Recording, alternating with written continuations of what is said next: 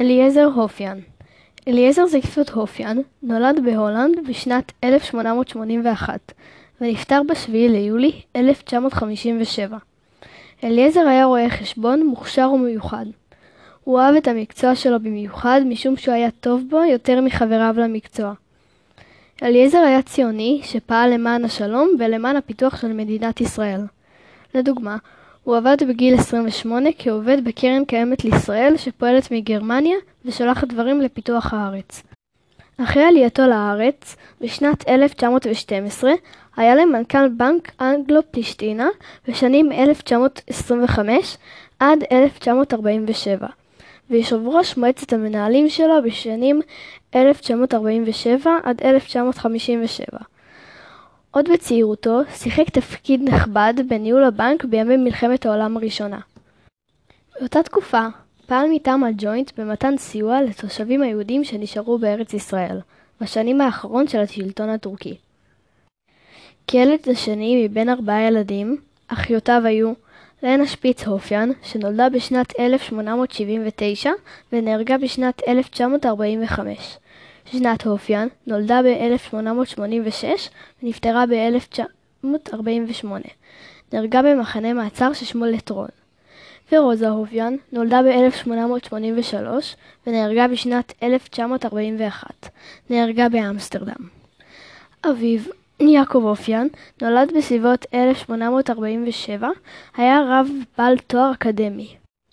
אמו, רוזינה, נולדה בשנת 1855 ונהרגה בשנת 1911. בעקבות מותו המוקדם של האב, האם עברה עם ילדיה לאמסטרדם. שם פתחה בית ספר עם פנימייה דתית. אליעזר למד בבית ספר הגבוה למסחר והוסמך כרואה חשבון. התמחותו כרואה חשבון וידיעת השפות שלו פתחו לו דלתות, למשל, מינוי כמזכירו הכספי של דוד וולפסון, שהחליף את דוקטור תיאודור הרצל בתפקיד נשיא ההסתדרות הציונית. בשנת 1912, לאחר מותו הפתאומי של אליהו ספיר, מנהל סניף יפו של הבנק, החליט יעקב קאן, יושב ראש מועצת המנהלים של הבנקים, הוא החליט למנות את אופיין כמחליפו של ספיר וכסגנו של מנהל הבנק. בגיל 32 הצטרף הופיין להנהלת הבנק. עם פרישתו של זלמן דוד ליבוטין, בסוף שנת 1924 קיבל את תפקיד המנהל הכללי. בשנת 1947 הוא מונה כיושב ראש פעיל של מועצת המנהלים, תפקיד בו החזיק עד מותו. בסך הכל שימש הופיין בתפקידי ניהול בבנק במשך 45 שנה. הופיין ניהל משא ומתן ארוך ומורכב עם השלטונות העות'מאנים, אשר פקדו על פירוק הבנק תוך 14 יום. ג'מאל פאשה, המנהיג הצבאי של הארץ, איים להצירו ולהשליכו מן הארץ. בסופו של דבר, בקיץ 1916, הורו השלטונות הטורקים לפתוח מחדש את סניפי הבנק למען מניעים אישיים אשר לא הסכימו להגיד. וכך, עם הכיבוש הבריטי של ארץ ישראל, נפתחו משרדי הבנק לציבור. אליעזר הופיאן היה בכיר מבין ראשי היישוב שלא גורש מהארץ או שהפך לנתין עות'מאני. לאליעזר היו הישגים מרשימים במיוחד. הוא היה חלק בהקמת נמל תל אביב. הוא ניהל את הכספים בשביל הבנייה והת... והתקציבים בשביל החומרים. בנוסף, הייתה לו ולעסק שלו עמדה בינלאומית. לאחר מלחמת העולם, עם התפתחותה של התנועה הציונית, תושבי העם החלו להעריך את אנשי הבנק והכספים. בעקבות מאורע זה, החברה שאליעזר היה בראשה התחילה להתפרסם בכל העולם. אליעזר זכה לכבוד ולהוקרה ממדינות רבות, וכך הביא גאווה לעם היהודי. אליעזר היה חלק בקונגרס הציוני השמיני, אשר בו שיתף את דעותיו בנוגע למה צריך לעשות. רוב האנשים בקונגרס אהבו את ההצעות שלו משום שהן הצעות יעילות שטובות למען העם.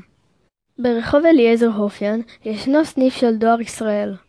חברת דואר ישראל הוקמה ב-2006, וסניף ספציפית זה הוקם באפריל 2007. סניף זה מאפשר לקחת משלוחים ששלחו מחברות אינטרנטיות או מאנשים שגרים רחוק. הסניף מאפשר גם לשלוח חבילות ומכתבים דרך תיבות הדואר שליד. החברה משרתת את הציבור הרחב. המשפחות שגרות ברחוב הופיאן מרוצות שיש לידן סניף דואר, משום שכך הם לא יצטרכו ללכת כל כך הרבה כדי לקחת מכתבים או חבילות, לעומת המון אנשים שאני מכירה. לחברה יש סמל ייחודי משלה. בסמל מצויר צבי. סמל הדואר הראשון עוצב על ידי האחים שמיר בשנת 1948 במסגרת זכייה בתחרות של ועדת הסמלים של המדינה. יושב ראש החברה, חזי צג, מעצבי הסמל, האחים שמיר, מנכ"ל החברה, דני גולדשטיין. לרחוב יש נוף מאוד מיוחד עבורי. הרחוב הוא קטן וצר, עם בערך 15 בניינים. הבניינים ישנים, ולדעתי זה נותן לרחוב אותנטיות בלתי רגילה. לסיכום, אליעזר הופיין הוא בן אדם מאוד מעניין, אמיץ, חכם ואופטימי, ומודל לחיקוי. מאת נועה פיליפ